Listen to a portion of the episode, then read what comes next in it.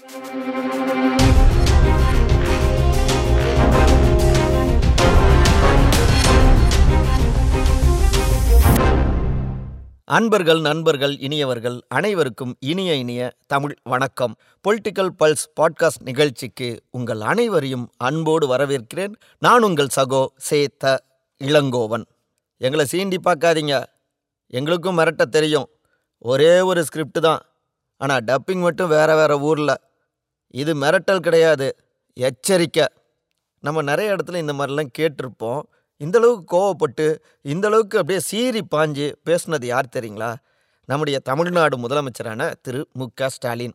என்ன திடீர்னு இப்படி கொதிச்சிட்டாரு? என்ன ஆச்சு? அப்படின்னு விசாரிச்சா ஏங்க அவங்களுடைய சகாக்களில் ஒருத்தரை தூக்கி உள்ளே வச்சுட்டா சும்மாவாக இருப்பார்? அதான் பொங்கி இருக்காரு அப்படிங்கிறாங்க. யார் அப்படின்னா நீங்கள் பார்த்துருந்துருப்பீங்க இந்த ரெண்டு நாட்களாக நடந்துட்டு இருக்கிற த எல்லா விதமான அரசியல் சமகால அரசியல் அனலை சிட்டிங் அமைச்சரான திரு. செந்தில் பாலாஜி. அவரை அமலாக்கத்துறையினர் அவருடைய வீட்டில் வந்துட்டு தொடர் சோதனைகள் நிகழ்த்தினாங்க. அது குறித்தும் நம்ம ரெ- ஒரு நாள் முன்னாடி நம்ம அந்த பாட்காஸ்ட் நிகழ்ச்சியில் நம்ம வந்து பதிவு செஞ்சுருந்தோம். அதுக்கப்புறம் என்ன ஆனதுன்னா நள்ளிரவு வரை அந்த விசாரணை போனதுங்க. கடைசியாக ஒரு ஒன்றரை மணி இருக்கும். ஒரு டேட் சொல்கிறோம் அப்படின்னா ஜூன் பதினாலாம் தேதி காலைன்னு வச்சுக்கலாம். பொதுவான வழக்கத்தில் நள்ளிரவு அப்படின்னு நம்ம சொல்லலாம். ஒன்றரை மணிக்கு டக்குன்னு அவரை கைது செய்கிறோம் அப்படிங்கிற மாதிரி அமலாக்கத்துறை அதிகாரிகள் சொல்கிறாங்க உடனே நெஞ்சை பிடிச்சிட்டு ஐயோ அம்மா வலிக்குது முடியல அப்படின்னு நெஞ்சு வலிக்குதுன்ட்டுறாரு அதுக்கப்புறம் இங்கே ஓமந்துரார் அரசு மருத்துவமனைக்கு அழைச்சிட்டு போகிறாங்க அப்புறம் ஜூன் பதினாலாம் தேதி முழுக்கவே அங்கே மாறி மாறி சிகிச்சை கொடுக்குறாங்க. அங்கே முக்கியமாக பார்த்தோம்னா மூணு பிளாக் இருக்குது அவருக்கு.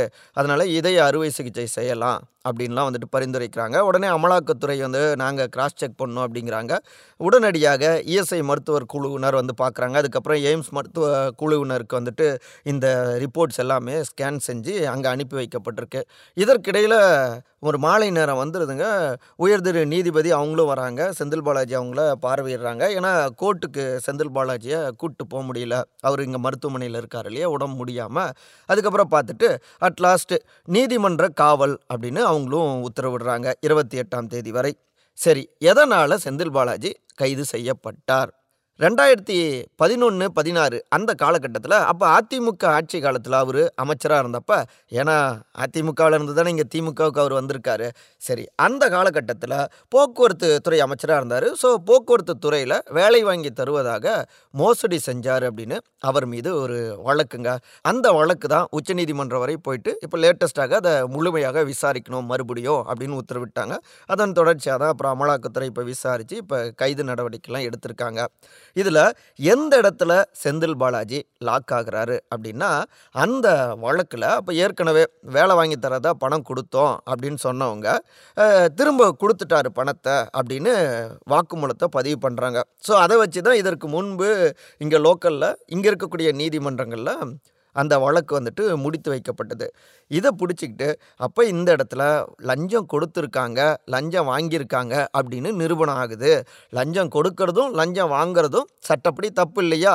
அப்போ ஒரு அமைச்சர் இப்படி பண்ணலாமா? அப்படின்னு அந்த ஒரு பாயிண்ட்டை பிடிச்சிட்டு தான் அதுதான் இன்றைக்கி செந்தில் பாலாஜிக்கு மிகப்பெரிய லாக்காகவும் மாறியிருக்கு. இதை ஒட்டி நிறைய விஷயங்கள் அமலாக்கத்துறையினர் விசாரணையெல்லாம் செஞ்சாங்க. இதற்கிடையில் என்ன பிரச்சனை ஆயிடுச்சுன்னா அண்ணனை வந்து ரொம்ப சித்திரவதைப்படுத்திட்டாங்க. யாரா செந்தில் பாலாஜியா? அவரை கஷ்டப்படுத்தி பாருங்கள் இதய அறுவை சிகிச்சை செய்யக்கூடிய அளவுக்கு அவரை கொண்டு வந்து நிறுத்தியிருக்காங்க. இப்படி ஒரு பாதிப்பை அமலாக்கத்துறை அதிகாரிகள் கொடுத்துட்டாங்க தாக்கியிருக்காங்க அப்படின்லாம் திமுகவினர் கொதிக்கிறாங்க. ஏன்? முதலமைச்சர் மு க ஸ்டாலின் அவருமே எங்களுடைய அமைச்சர் மீது அஹ், பழிவாங்கும் நடவடிக்கை செஞ்சுருக்காங்க அவரை கடுமையாக சித்திரவதை செஞ்சுருக்காங்க அப்படின்னு அவருமே கண்டனங்களை பதிவு செய்கிறாரு உண்மையிலேயே சித்திரவதைலாம் செய்யப்பட்டதா அப்படின்னா அமலாக்கத்துறை இருந்தவங்க என்ன சொல்கிறாங்கன்னா இன்னும் சொல்லப்போனால் மூத்த வழக்கறிஞரான திரு ரமேஷ் அவர் என்ன சொல்கிறாருன்னா இவர் முதல்ல எங்களுக்கு ஒத்துழைப்பை கொடுக்கலைங்க செந்தில் பாலாஜி. நான் மினிஸ்டரு அப்படின்னு சொல்லியும் கையெழுத்து போடவும் ஆவணங்கள் கையெழுத்து போடவும் அவர் தவறுனாரு. எந்த தவறினார்? அதுக்கப்புறம் தான் கைது செய்கிறோம் அப்படின்னு நாங்கள் தெரிவிக்கவும். உடனே நெஞ்சை பிடிச்சிட்டு எனக்கு வலிக்குது அப்படின்லாம் சொல்லி கீழே விழுந்து கதறி வந்து அழுதார். அவர் ஒத்துழைப்பு கொடுக்காததால தான் கைது நடவடிக்கையே எடுக்கப்பட்டது. மற்றபடி வேற எந்த ஒரு இதுவும் இல்லை அப்படின்னு அவரும் தெரிவிக்கிறாரு. சரி துறை ரீதியானவர்கள் இப்படி தெரிவிக்கிறாங்கன்னா பாஜகவினர் அவங்க அவங்களுடைய ஆதரவாளர்கள்லாம் என்ன சொல்கிறாங்கன்னா ஏங்க நெஞ்சு வலிக்குதுன்னு அவர் நாடகம் ஆடியிருக்காருங்க. திடீர்னு அது எப்படிங்க ரைடு பண்ணோன்னா விசாரிக்கிறப்ப நெஞ்சு வலி வந்துடும் அப்படின்னு அவங்கெல்லாம் சொல்கிறாங்க இன்னொரு பக்கம் உண்மையிலேயே ஒரு மனுஷனால் முடியாமல் நெஞ்சு வலி வந்து இன்றைக்கி மருத்துவ மருத்துவர்கள்லாம் வந்து பார்த்துட்டு உண்மையிலேயே பிளாக் இருக்குது மூணு பிளாக் இருக்குது இதய அறுவை சிகிச்சை செய்யணும் பைபாஸ் செய்யணும் அப்படின்னு சொல்கிறாங்க இது கூட தெரியாமல் ரொம்ப மோசமாக நடந்துக்கிறாங்களே அப்படின்னு சிட்டிங் சுகாதாரத்துறை அமைச்சரான திரு. மா. சுப்பிரமணியன் உள்ளிட்ட திமுகவினெல்லாம் கடுமையாக கண்டனங்களை பதிவு செய்கிறாங்க இப்படியாக ரெண்டு தரப்புக்கு இடையில் ஒரு பக்கம் விவாதமும் அனல் வீசிக்கொண்டே இருக்குங்க. சரி இந்த இடத்துல ஏன் திடீர்னு அவசர அவசரமாக செந்தில் பாலாஜி கைது செய்யப்பட்டார்? ஒரு வழக்கு இருக்குது விசாரணை போகுது. அப்படி இருக்க திடீர்னு ஏன் வந்து இந்த நடவடிக்கை எடுக்கணும் அப்படின்னு ஒரு கேள்வி வருது. அதிகாரப்பூர்வமாக ரெண்டு தரப்பும் சொன்ன தகவல்கள் இது. அதை தாண்டி உள்ள ஏதாவது காரணங்கள் இருக்குமா அப்படின்னு விசாரித்தப்ப திமுகவினர் அவங்களுடைய ஆதரவாளர்கள்லாம் என்ன தெரிவிக்கிறாங்கன்னா பாஜகவை பொறுத்த வரைக்கும் பாஜக ஆளாத மாநிலங்களில் அங்கே இருக்கக்கூடிய சூப்பர் ஃபோர்ஸஸ்ஸு இன்னும் சொல்லப்போனால் பாஜகவுக்கு பயமுறுத்தக்கூடிய அனைவரையுமே டார்கெட் செஞ்சு அவங்களுக்கு ஏதாவது நெருக்கடியை கொடுக்குறாங்க அப்படிங்கிறாங்க. அந்த வகையில் தான் முதலமைச்சர் மு க ஸ்டாலின் அவர் பேசுகிறப்பவும் கூட ஸ்கிரிப்ட் ஒன்று தாங்க டப்பிங் மட்டும் வெவ்வேறு இடத்துல பண்ணியிருக்காங்க. அதாவது அரவிந்த் கெஜ்ரிவால் அவர்களுடைய அந்த மாநிலத்தில் துணை முதலமைச்சர் கைது இன்னும் பல மாநிலங்களில் இதே போல் பாஜக அட்டாக் செஞ்சிருக்கு தான் அவர் கோடிட்டு காட்டுறாரு. இதில் திமுகவை முக்கியமாக செந்தில் பாலாஜியை ஏன் டார்கெட் செஞ்சுருக்காங்க அப்படின்னா இங்கே அகில இந்திய அளவில் பிஜேபிக்கு எதிரான ஒரு பெரிய ஒரு எதிர்க்கட்சி கூட்டணி அந்த அணியை கட்டுறதுல முதன்மை பாத்திரத்தை மு க ஸ்டாலின் அவர்கள் வகித்தார் இன்னொரு பக்கம் ஒவ்வொரு மாநில முதலமைச்சர் அதாவது பல மாநிலங்களுக்கு மாநில கட்சிகளுக்கு செல்வாக்காக இருக்கக்கூடிய கட்சிகளுக்கு காங்கிரஸோடு ஒரு நெருக்கமான தோழமை கிடையாது.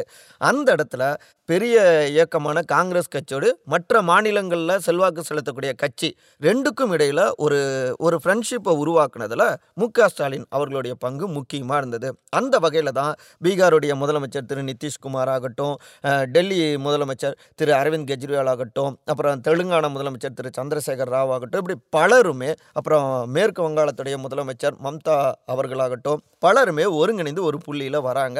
எதிர்க்கட்சிலாம் சேர்ந்து பொது வேட்பாளர்லாம் நிறுத்தலாம் பாஜகவை வீழ்த்த அப்படின்லாம் பல பிளான்கள் ஓடிக்கொண்டிருக்கு இல்லையா இப்படி முழுமையாக எதிர்க்கட்சிகள் ஒரே கூட்டணியில் இருந்தால் வாக்குகள் சிதறாமல் எதிர்க்கட்சிகளுக்கு வந்தால் நிச்சயமாக பாஜகவை வீழ்த்தி விட முடியும்.